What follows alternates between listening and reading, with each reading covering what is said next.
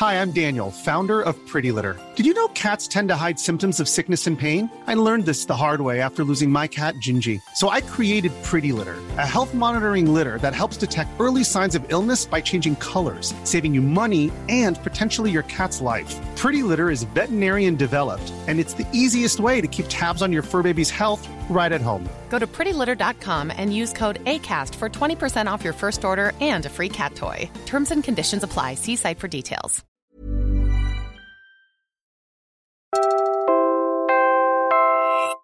You're listening to Puma Podcast. Hi, I'm Franco Luna Puma Podcast. You're listening to Teka Teka News. Balitang thinking, hindi breaking. In this episode, Ang sistema, sir, I do not have to spend anything. They will do all the work, but they are asking 30% of the actual seizures as their payment. are the cops really recycling confiscated illegal drugs?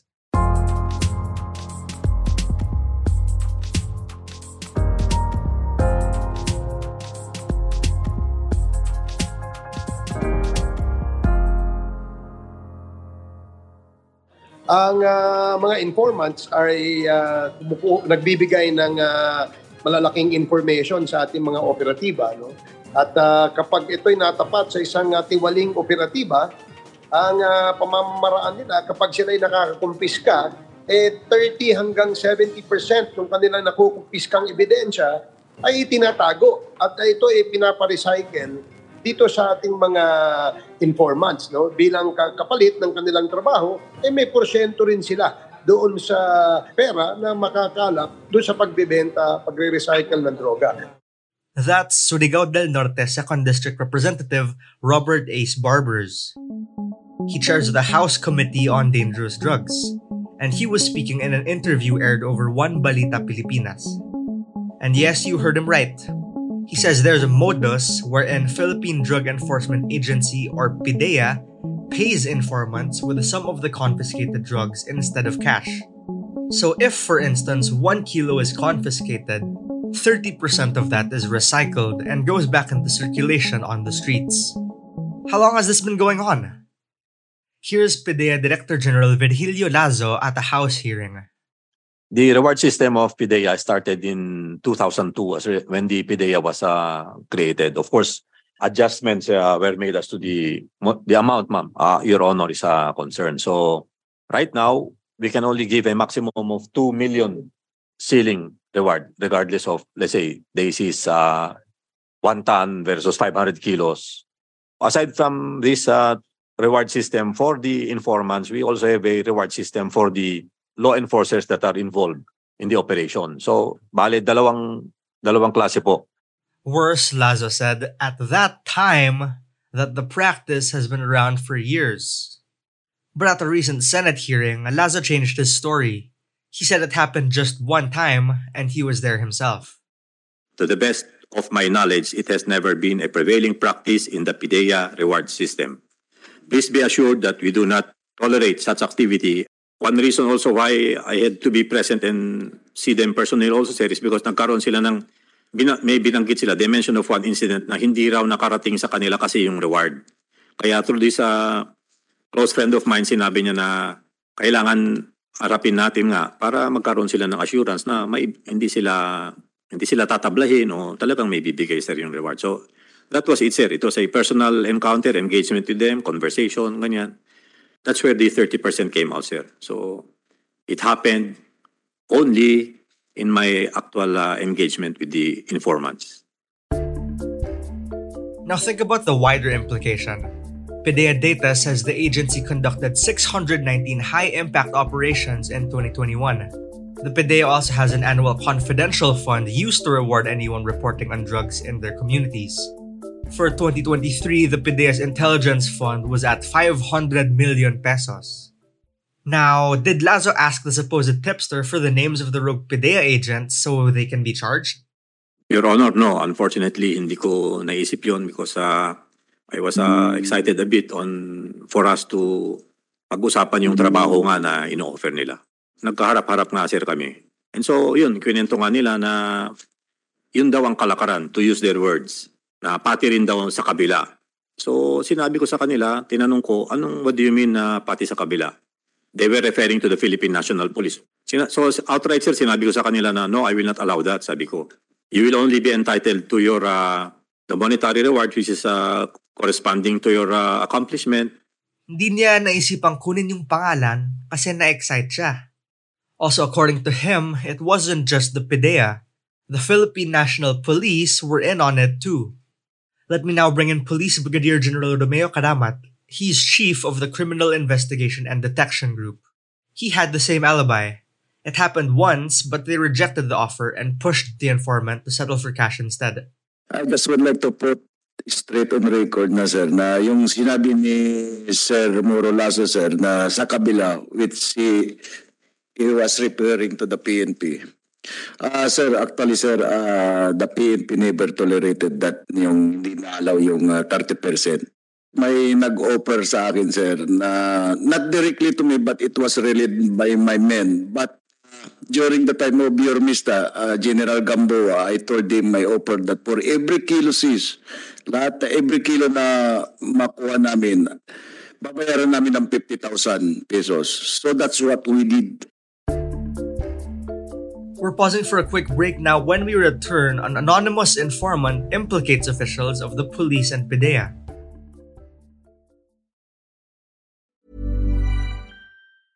It's that time of the year. Your vacation is coming up. You can already hear the beach waves, feel the warm breeze, relax, and think about work. You really, really want it all to work out while you're away. Monday.com gives you and the team that peace of mind. When all work is on one platform and everyone's in sync, things just flow wherever you are. Tap the banner to go to Monday.com. I'm Sandra, and I'm just the professional your small business was looking for. But you didn't hire me because you didn't use LinkedIn jobs. LinkedIn has professionals you can't find anywhere else, including those who aren't actively looking for a new job but might be open to the perfect role, like me.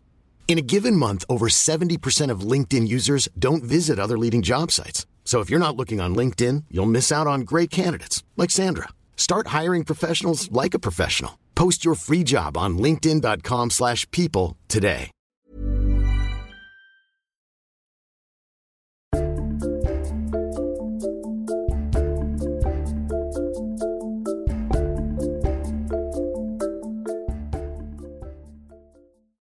Covered po kami ng isang executive session at uh, maraming information na nakalap namin doon na sinare na lang natin sa PIDEA at sa PNP nang sa ganun ay gumawa sila ng kanilang mga investigation.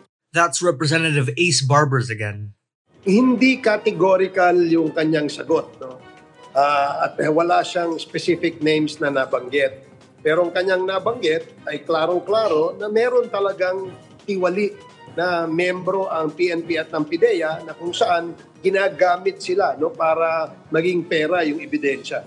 He says it took a closed door executive session with one of these very informants for the House panel to get to the bottom of things. Well, uh, sa kanya, uh, apparently, uh, matagal na siyang ginagamit bilang informant or asset no, ng PNP at ng PIDEA.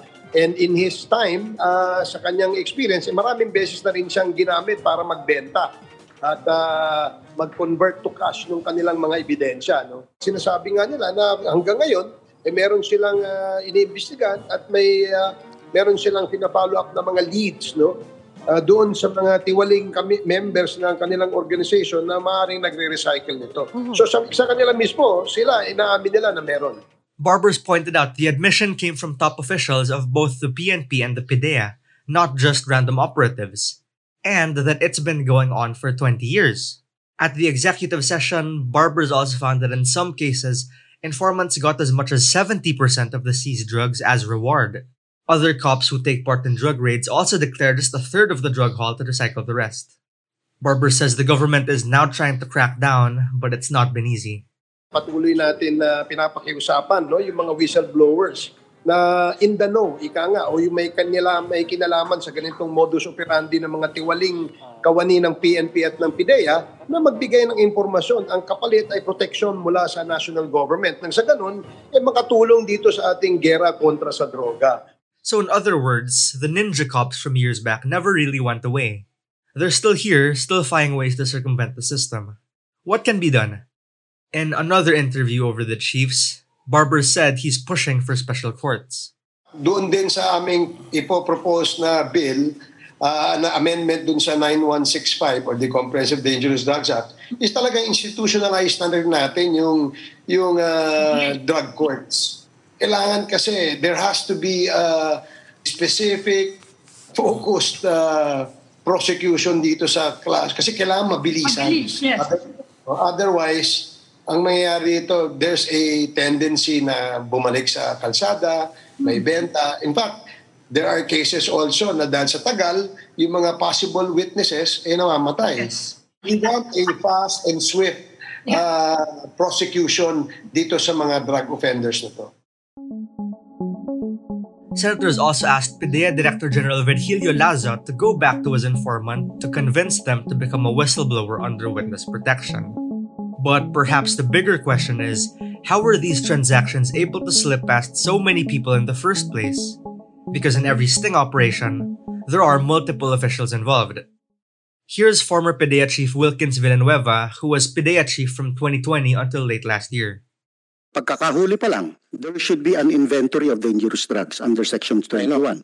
Okay. So dapat na andon ang prosecute, uh, ang uh, member ng Department of Justice, Okay. uh, na andon ang uh, elected public official. And then, Diretso ngayon yan, sir, sa PDEA Laboratory. para habang hinihintay, Habang safekeeping, doon sir ilalagay. habang hinihintay yung result kasi 24-hour period. Yes, sir. Yes, sir. Pag inano na yan, sir, idiniretso sa laboratory, sir, CCTV all over. And that was today's episode of Teka Teka News. Again, I'm Franco Luna. This episode was edited by Pidoy Blanco. If you like this episode, share it with a friend or two. And of course, don't forget to follow Teka Teka News and Puma Podcast on your favorite podcast app or on YouTube. Thanks for listening.